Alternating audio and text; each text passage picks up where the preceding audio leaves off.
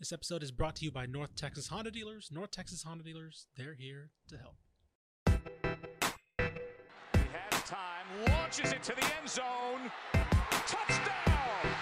Terrence Williams! Throw goes to the right side for Crabtree. It's caught. He put, oh, he's going hard down. Red Raiders. What's he up the 10? What's he up the right sideline? Yeah, he's got to go. He's tackled. Sam Houston wins it. The Bearcats capture their first FCS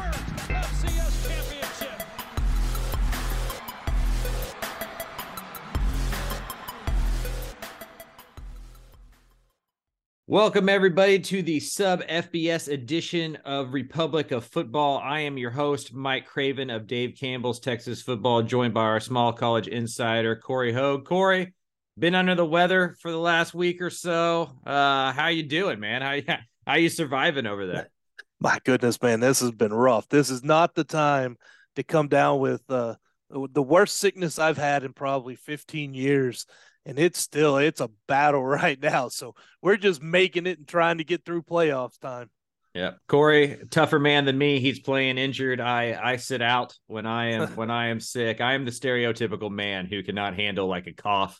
Uh, but Cory is former military. He is a much stronger and tougher man than I am. So he is getting through this one.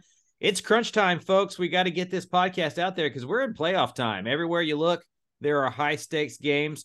Uh, we're going to change up the format a little bit. Usually, we kind of look back at the week before before looking uh, forward. But since you know there's only a few teams remaining here in the playoffs for us, we're just going to look at the game they just played and then look at the game they're about to play. Let's start at the Division three level. Oh, and first off, I can't think that there's another state in uh, the union that has a team still eligible to win the FBS championship with TCU, FCS Incarnate Word, Division Two, Angelo State, Division Three, Mary Hardin Baylor. So uh, good on us and the state of Texas, the Lone Star State, uh, for having somebody uh, still alive at those four And- divisions of football. And not just a chance, not like they're just alive in the playoffs.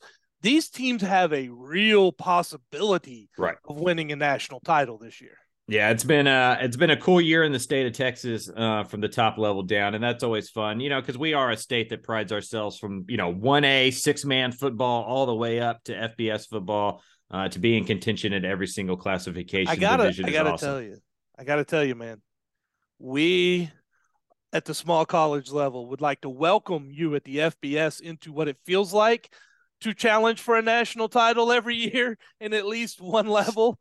We're kind of used to this down here. I, we're we're just glad you guys are joining the party. Uh, me too. Me too. It's nice to have important football uh, to write about this time of the year. It's good for everybody. Cory, let's jump into the Division Three playoffs. The round two win of Mary Hardin Baylor over Trinity, twenty-four to seventeen in San Antonio. The first loss for the Tigers this year, and the second year in a row where UMHB has ended Trinity's season. The Cru were up seventeen to nothing, thirty seconds into the third quarter before Trinity got on the board. Trinity cut the lead to 24-17 with 11:34 left in the game after a Tucker Horn touchdown pass, but couldn't get any closer. Cory, to me, the biggest difference in this game was the UMHB defensive line and then their wide receiver group. That defensive line had six sacks and eight tackles for loss. Kyle King, the quarterback, threw for 289 yards, three touchdowns to three different guys on only 19 completions. Brandon Jordan was a man. Six catches, 139 yards. Jamal Hamilton had a big catch for a touchdown in the third quarter. He had 94. KJ Miller was kind of quiet with only four catches for 42 yards. Uh, I can't say I get to sit down and watch a lot of Mary Hardin Baylor live in person. I, I got to catch up on Sunday, Monday a lot of the times. That wide receiver corps and just they're different, they're varied abilities. You got one big guy in Jordan, you got one small guy in Miller. Um, they seem to be at Hamilton can kind of do it all after the catch. They seem to really uh, suit each other well. And it just didn't seem like Trinity had those kind of guys to match up with when they got the football.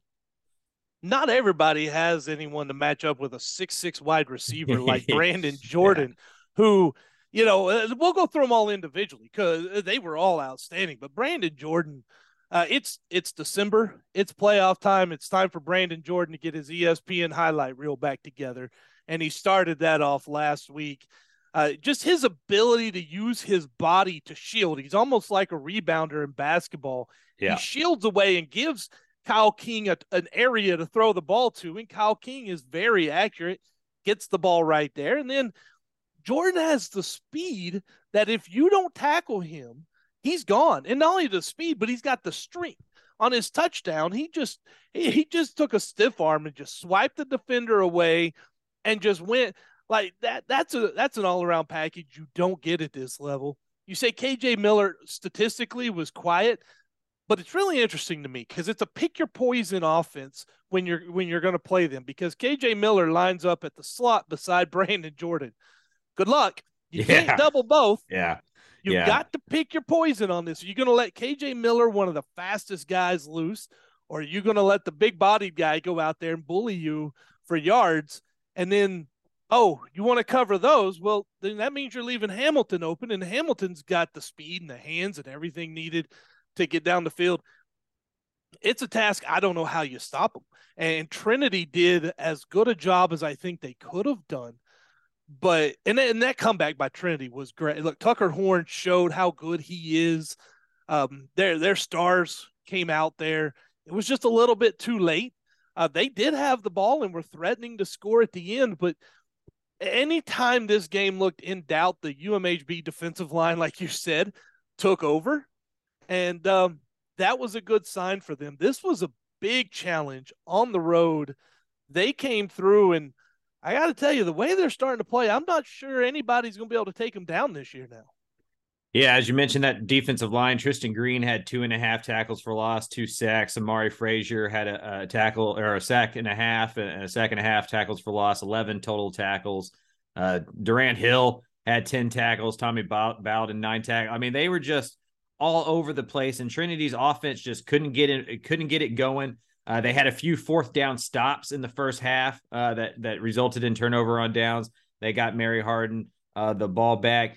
We talked about it last week. This is this is Mary Hardin time, right? This is where they turn it all on and it kind of become Frankenstein's and everything starts clicking. And like you mentioned, I, I don't know how you stop a team that's playing complementary football this way. They can put up points in bunches. Uh, they have a consistent passer who doesn't make a lot of mistakes. We've talked about the wide receiver group. And then defensively, you know, especially at the D3 level, but really at every single level of, of football from Pop Warner to the NFL, if you can control the trenches, stop the running game, and get pressure on a quarterback, you're winning. You're winning more football games than you're not. Yeah, and they do that, but it, it, there is still one concern. One thing I'd like to see a little more buttoned up from UMHB. We've talked about it all year. It's a young secondary. And that young secondary, if you don't get the pressure on the quarterback, if he's got a couple seconds, Tucker Horn tore him apart.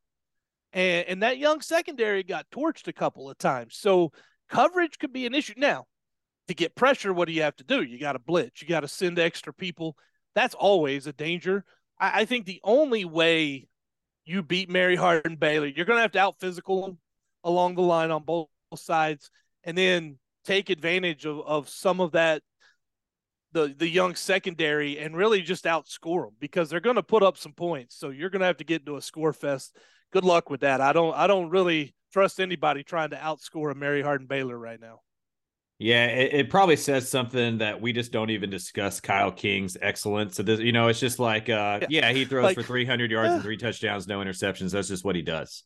Well, that that's what makes this thing so complementary and so good is that we're not even talking about Kyle King, but we, you know, my goodness, the guy was at the Manning Passing Academy last year. Not just anyone goes to there, and what he gained from there, he learned how to read defenses better. He learned he got better with his accuracy, a Yeah. lot better. That camp was so good for him, and now he's brought that back, and he's got the receivers and the talent around him it, it really is a full team. And I, I know Kyle a little bit. I promise you, he's not upset. We're not giving him all the praise. He's glad to see some other guys get some praise too. I he he's an example of what I love most about this job, and that's watching guys evolve into what they are. You know, and, and you know, early on in his college career, I mean, he was punting. You know, for you know, and like uh, he didn't know this was going to happen, and all of a sudden he's leading a D three national championship team that's you know poised to to repeat, and it's just awesome to see his improvements. He hasn't stayed the same; he's gotten better each offseason at something different. He started as JV quarterback. He wasn't even starting JV quarterback. I think he was backup JV quarterback his freshman year. His ability, he believed in himself, and, and he he he bought into himself. And you know what? When you do that, you have focus. You put in the work that goes with that belief. Good things happen for you. And Kyle King is is a, a success story that you want all your athletes to watch. It's hard work. It's dedication. It's not being deterred. You're not going to take no for an answer. You tell me I didn't win the job, I'm going to go work harder and I'm going to come back and win the job. That's what everybody wants to see. And I can promise you, he's going to be very successful in life, whatever he chooses.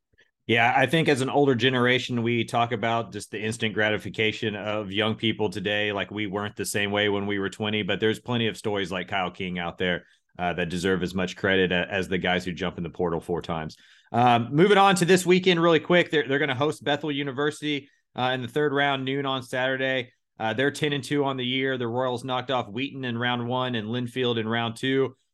Where do you kind of see, you know, we've talked about it in the passing game and just having to outscore the Cru. Do you see them as a team that can that can put up a fight here? I, I think they could put up a fight just because they went to Linfield and won a big game out in Linfield last week. That was a really good showing. And by the way, that was the best case scenario for Mary Hardin Baylor because now they're home. Yeah. Instead of traveling to Linfield, they probably would have been going to Linfield. So now Mary Hardin Baylor is home, and that gives them a big advantage. And so I I, I think Mary Hardin Baylor. Uh, if you're a UMHB fan this weekend, you want North Central Illinois to drop this week as, as well. Because if that happens, then you're still at home for the national semifinals. And that would be the best case scenario, of course. Anytime you get to play inside that Cru stadium with that crowd, it is um, it, it's darn near impossible to come out with a win. I, I saw Wisconsin Whitewater do it once, and it was a brutal game. And I don't know that Bethel's on that same level. Three wins away from repeating as D3 national championships for Mary Hardin Baylor. That's a game we will pay close attention to on Saturday. Move into the D2 level. Angelo State remained undefeated, 12 and 0 on the season with a 33 to 7 win over Bemidji State. Uh, the score is a bit misleading because this game was pretty close until the fourth quarter. The Rams took a 13 7 lead uh, with 22 seconds left in the first half. That score remained 13 7 until 9.56 left in the fourth quarter before the Rams scored 20 in the fourth to cruise to a victory. Zach Bronkhorst completed 21 of 41 passes for 337 yards and two touchdowns. The Rams only averaged 3.4 yards a rushing attempt, but they had 44 attempts and they threw the ball 41 times. And you could tell that 80 plus offensive play number for them really wore down uh, Bemidji State's defense, and they took over in the fourth quarter. Angelo State's defense only gave up 10 yards rushing on 19 carries and came up with five, count them five interceptions on the year. It just feels like every week I'm waiting for somebody to really push this Angelo State, State team, and every single week you look down and they win by three touchdowns. Yeah, and I was worried this week because they hadn't had that bye week. They hadn't had to deal with that change in rhythm. And it, it showed a little bit. In the first quarter, Bemidji came out and they grabbed the early momentum. They grabbed an early lead. And Angelo State was dominant. They they retook the momentum. They were dominant, but it wasn't showing on the scoreboard. Statistically, through three quarters, they looked like a team that should be up 28. But on the scoreboard, they were not. And so it was just a matter of, and you worry about those games because right. those you start thinking, all right, we're only getting so many chances. Eventually, they're going to, you know, averages, you come back to your average. And so they were able to get some points up. That defense, I mean, the interceptions, the forcing the turnovers, you keep doing that. It's easy to put up some points. And, and then at the end of the game, it looks it looks pretty comfortable. I mean, that's a pretty comfortable victory. Uh, Bemidji, they just got brutalized. They didn't really have a chance. They couldn't run the ball. They couldn't. They could throw the ball occasionally, but that's that is a defense that's run by Adam Clark, who used to be head coach at Western New Mexico before he, he moved over to Angelo. And Coach Girsch is a defensive guy too. Those guys together have been so dangerous for the Lone Star Conference and the rest of the country because they're very aggressive. They have press man on the corners. They'll have one safety deep. It looks almost a lot like an NFL defense a lot of times. And and then they're blitzing. They're sending guys from here and there, and they get home. It, it and then the defensive backs are always looking to jump that route and to, to see where you're going, but they do it well. Like they they're very IQ smart on there. They, they, it's it's not risk as much as it is calculated risk, and those tend to work out for you a little better. Yeah, I mean, what are your thoughts on the quarterback uh, situation? It seems like earlier in the year, you know, this was a pretty run heavy, run dominant offense, and it still is for a lot of the, you know, they ran the ball 44 times, so they're going to run the ball a, a, lot. But it feels like Bronkhorst is getting more trust, uh, getting more uh, ability to pass the ball. And while he doesn't complete all of his passes, he's not going to be a 75, 80% completion guy. They average 16 yards a, a completion. And so they're becoming a little bit more big play on top of that running game uh, it feels like that side of the ball is getting a little bit more multi-dimensional than maybe it was, you know, the first month of the year. He he's a guy that is a bit underrated too at the quarterback because he's the perfect game manager for that system. He is exactly what Angelo State needs to run that offense. Girsch does not want the high flying pass attack that, that puts up 50, 60 points. He wants to grind it out use the run to set up play action. It work and, and Bronkhorst is the perfect guy for that. He doesn't care about the numbers. He doesn't care about player of the year. He cares about wins. That's what he cares about. And, and so when you've got the leader of your offense there, everybody else kind of follows off that. So they all work together. They just care about the win. They have a dynamic running back. Uh, you do worry outside of, you know, Alfred Greer's been injured. Yeah. So not having him has been a problem, but uh, Nate Omeabu, uh, the guy is just incredible. Uh, the guy can, he's just a bruising back. And they have a couple other backups, some, some young guys that have gotten some time and done pretty well. And a lot of credit has to go to that offensive line. And, and we didn't mention them against Mary Hardin Baylor, but it's the same five for Mary Hardin Baylor that returned last year, you know, so we knew they were. Angelo State's not that. This is a whole lot of new guys. There's only, I think, one senior on their offensive line. This team is set up, and, man, are they good. They're they're set up for a run for a few years now. Yeah, I mean, as you mentioned, uh, Phillips, a, a, young running back, had 63 yards on 12 carries. He he led the team with 5.3 yards uh, per carry in this last win. So you know he's stepping up. Eh, you know with Greer, you know you need you need two or three guys back there if you're going to run the ball uh, 44 times. And then out wide, Noah Massey, seven catches, 96 yards. Uh, you know, able to move the ball downfield at at a different element. Um, they're going to need all of that because there is a big rematch coming up this Saturday uh, at 1 p.m. Angelo State hosts Colorado School of Mines. The Rams beat Mines 30 to 27 in overtime back on September 10th. That's the only game Angelo State didn't win uh, by double digits. Mines is 11 and 2 on the year and reached this game with a 48 to 45 win over Minnesota State uh, last week. Cory beating a team twice in one season is always hard. Beating a good team twice in one season is even harder. Uh, what does Angelo State have to do this time uh, to to win again and, and advance further and keep their national championship hopes alive? Well, the first thing for them is that um, they're at home.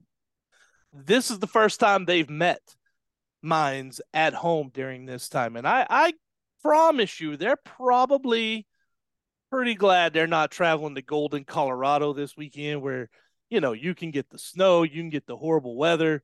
I think it's supposed to be 46 there on Saturday. So it wouldn't have been a bad weekend to go Gold, Golden, Colorado, but you don't want to risk that yeah. if you're Altitude. Angelo State. Don't don't tempt that fate. So being at home is good. That's a good starting point. The other thing is Mines is playing good football. Since that Los Angeles State, they have really turned it up. This is going to be brutal. It's going to be a big time battle. I'm going to have I'm not traveling this weekend. I'm giving my body a chance to recover. I, I mean, obviously it needs it right now. Uh, so I won't be traveling this weekend, but I will have an eye on all the games going on at the same time. And uh, heck, you might get three stories out of it this weekend. We'll see how that goes. And then last up, before we get into some bowl game stuff, you know, UIW we kind of forget them a little bit because they had the bye. They were the seventh seed in the FCS playoffs, so they didn't have to play in the first round. They were on a seven game winning streak, and they will host Furman, who is 10 and 2 at 1 p.m. on Saturday. You can catch that on ESPN Plus. Furman is also on a seven game winning streak. They knocked off Elon 31 to 6. Uh, another loss for an Elon. Uh, going as a lot of losses for Elons right now across the world. Uh, but that that's another one in the first round of the playoffs. Uh, UIW rolling offenses is really good. Had an extra week uh, to prepare the, for this one, so it feels like everything is in their favor. However, GJ Kinne is a man on every single coaching list and opening that I hear about. Right, I I love yeah. coaching search season. This is my favorite season. This is my this is my prime season. And every job I reach out to anybody about, from agents to other coaches to administration, it feels like GJ Kinne is at least the second or third name listed. He talked to the media yesterday, uh, recording this on Wednesday. He talked to the media on Tuesday, and he even said it's kind of a thing he's dealing with day to day, just trying to get to get by. We've seen this at every single level of football. When a coach is about to leave, their their their teams struggle. It's just hard. Coaches spend so much time and are so singularly focused on things that when you add any distraction, it can get weird. Liberty lost their last few games with Hugh Freeze. We saw what had happened to Ole Miss with Lane Kiffin and that kind yeah. of stuff just just circling around there. My worry is that Incarnate Word does not play its best game just because of all the outside noise that's happening this week. I personally would have rather seen, and I understand why you don't, because if I'm in his position, I'm not doing this either. But from an outsider's perspective, if you're the coach of a playoff team, you tell those other schools you're going to have to wait till my season's over doing that will cost you jobs though especially right. because yeah. like i was looking at some things for texas a&m commerce and and you know the possibility of matt storm coming back and i was lo- reaching out yesterday trying to figure out how fast that kind of search was going because there's some questions in there.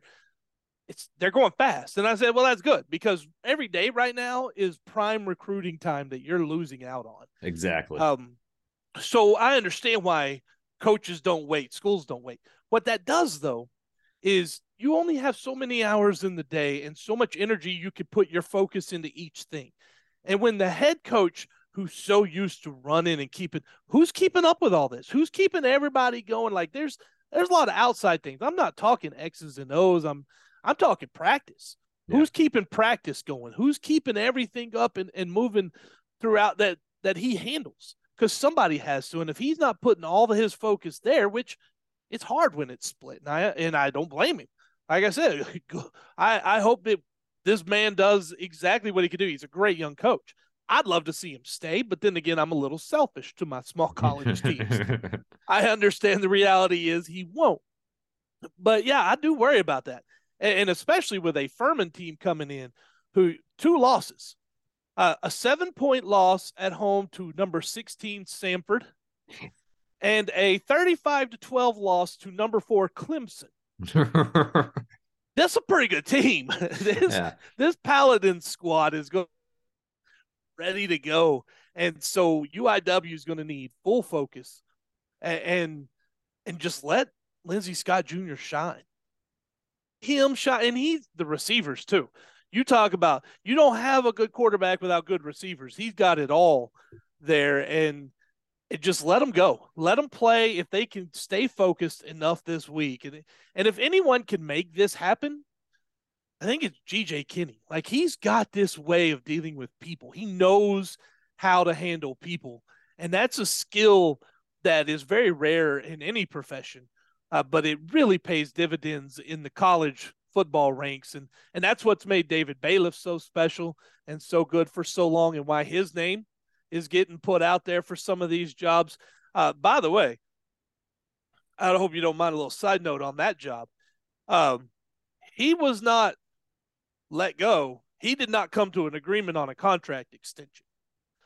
Uh, so that tells you a little bit. Like they, I'm hearing there was uh, questions about wasn't his pay he was worried about. He was trying to get his assistants some pay and trying to get scholarships fully funded at the FCS level, and he was running into headwinds, and he said, "Well, I don't need that." Yeah. So you know, there's a little bit into that program right now as well. But you know, back to UIW, GJ Kinne, he he could do it. Bailiff is the guy who could do it, and, and I think Kinne's the guy who can handle those distractions too.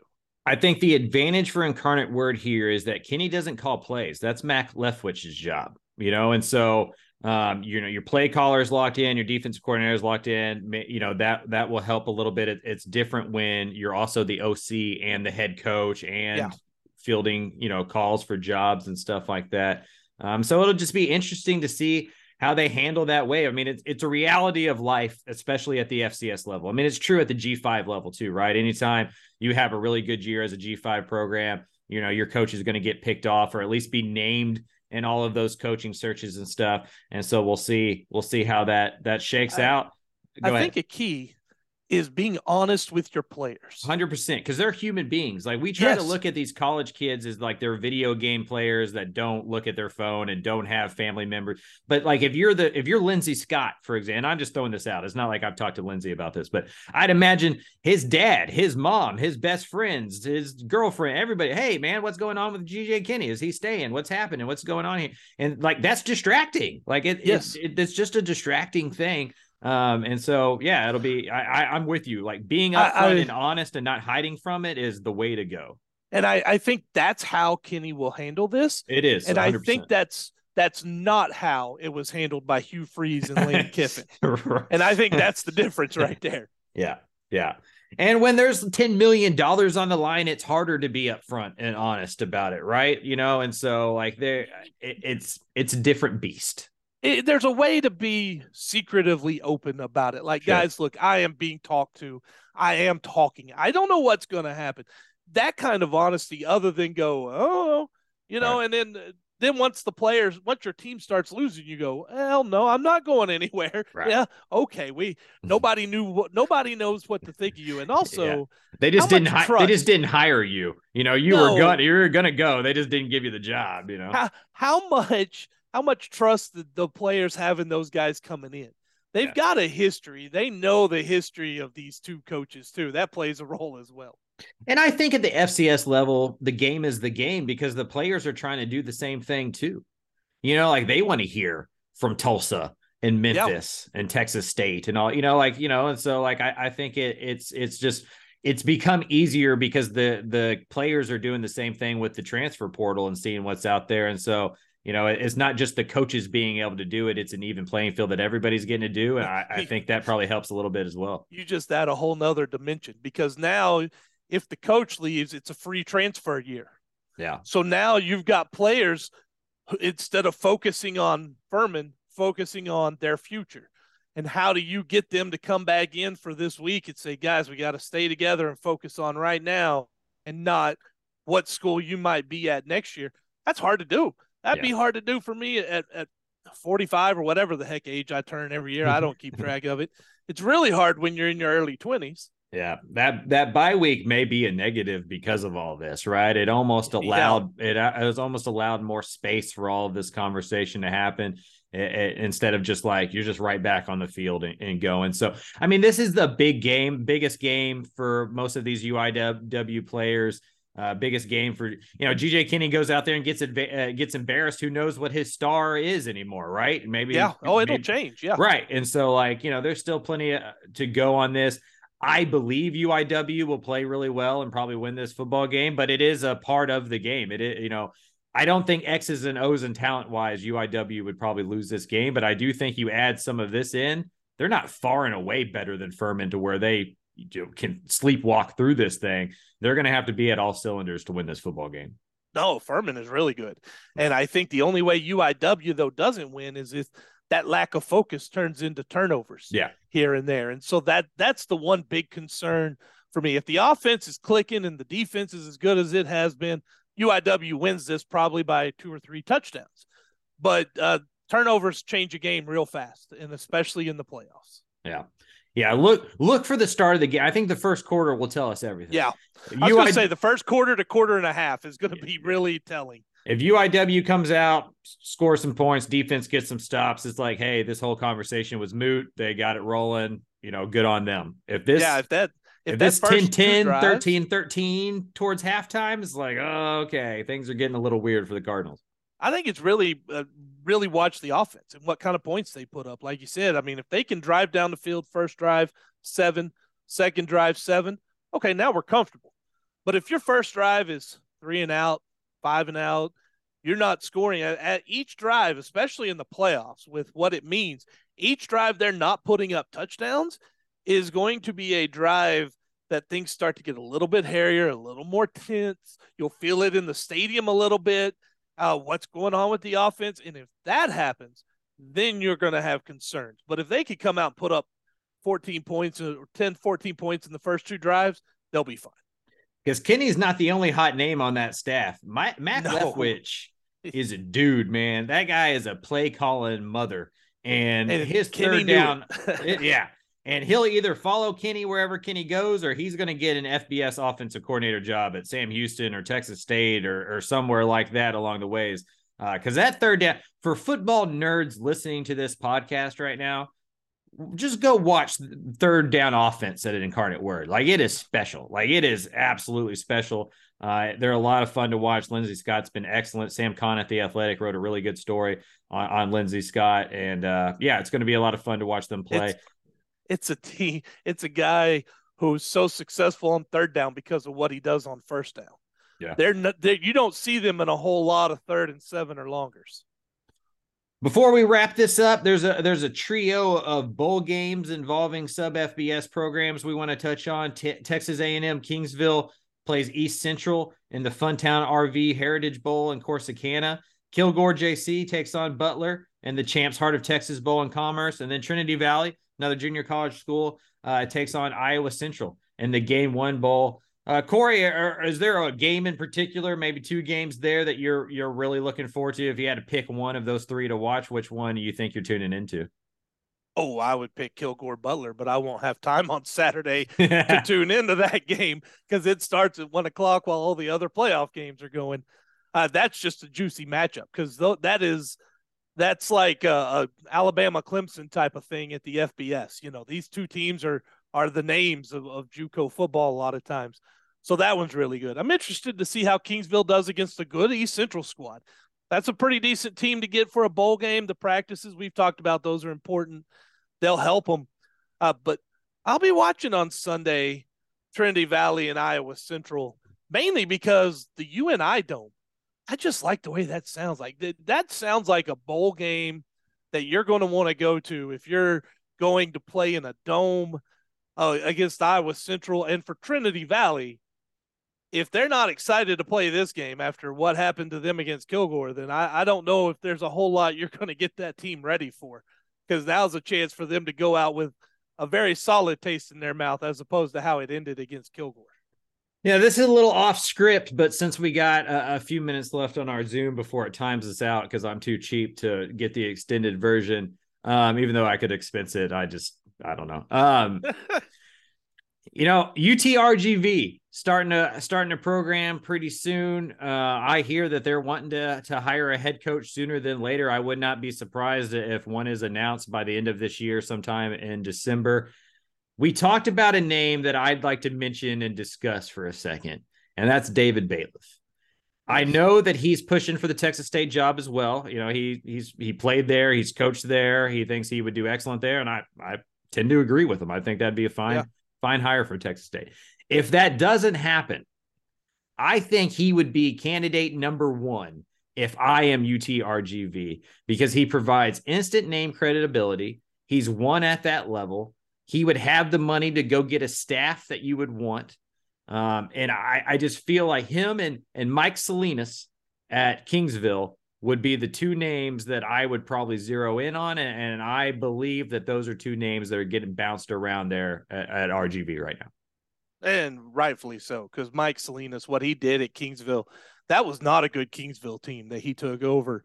He's rebuilt that roster, and he doesn't have the most talented squad, but he's got a team that's going to play harder than anybody else on that football field. That team, they have taken his mentality. He is a very focused, uh, very high energy type of guy. Uh, and serious about the game of football, and his players have taken on that that they, they are that on the football field. It shows. It's so much fun to watch. I, I think ba- if Bailiff goes to UTRGV, to me, that would kind of be like what UTSA did Yes. uh, with their first hire. You go get an established name coach that people know that has had success, that can bring credibility, Uh, obviously, you know, UTRGV, we know they're offering a million and a half for the staff.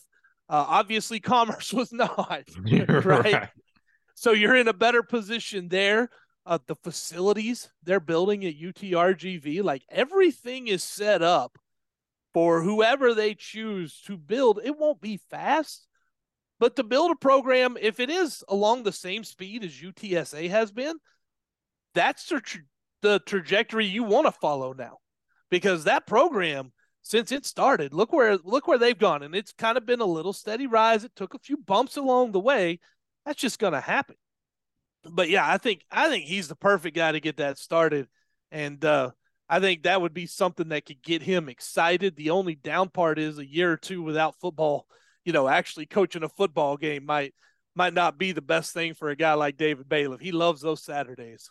Yeah, it, it's tough because you are going to give up a, a, season or two uh, of coaching on Saturdays, but it's also a place to really leave a legacy before you ride off into the sunset of retirement, right? Like he can be the guy who really laid the foundation there. It's hard to get an up and comer to come sacrifice a couple of years because you yeah. just don't know where that's going to lead on the back end of that. But why Larry Coker was perfect and why I think David Bailiff would be uh, great is because they were on the, they're in the twilight of their career. They're looking for one last really good run um, and, and to kind of be the figurehead in the face of, of, a, of a new program that, in my opinion, has potential to be a sleeping giant uh, one day and at the sub FBS level. Uh, I think is, is, really important and something that would be really intriguing. I'm excited for the Rio Grande Valley to kind of to get this shot and to get this shine and spotlight, not only uh, for the college players, but for the high school players around there that a lot of times get overlooked that are really good at football and play really hard and, and can win.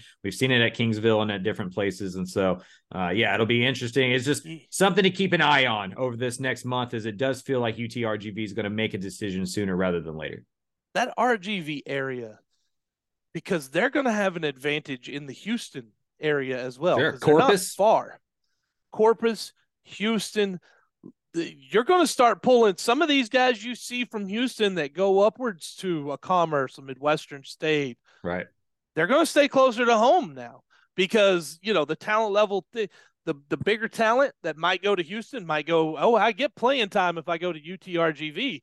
So then, as you kind of thin out some of that talent, you're not getting as quality a player to to travel out of that area to go away from home if if that's not something they're looking to do. So I, I just think RGV that that program, the only way to kind of stunt that would be is if A&M Kingsville started one and combined, or not Kingsville, Corpus Christi started yeah. a program combined in with Kingsville as, as, a university. That would be a way that would you might dilute it a little too much at that point, but it would be man, that'd be fun, wouldn't it? Yeah, having those, hundred percent, hundred percent, and that's why Salinas is named to watch because he just yes. he, he's already already uh, situated there uh, in that area. So that'll do it for us. Uh, a lot of fun. Cory, appreciate you uh, working working through your sickness there. Go drink some water, take a nap, put some uh, cold towels on your head, whatever it takes to bring that body temp down. That definitely no hero, but I, will I'll take whatever credit I can get.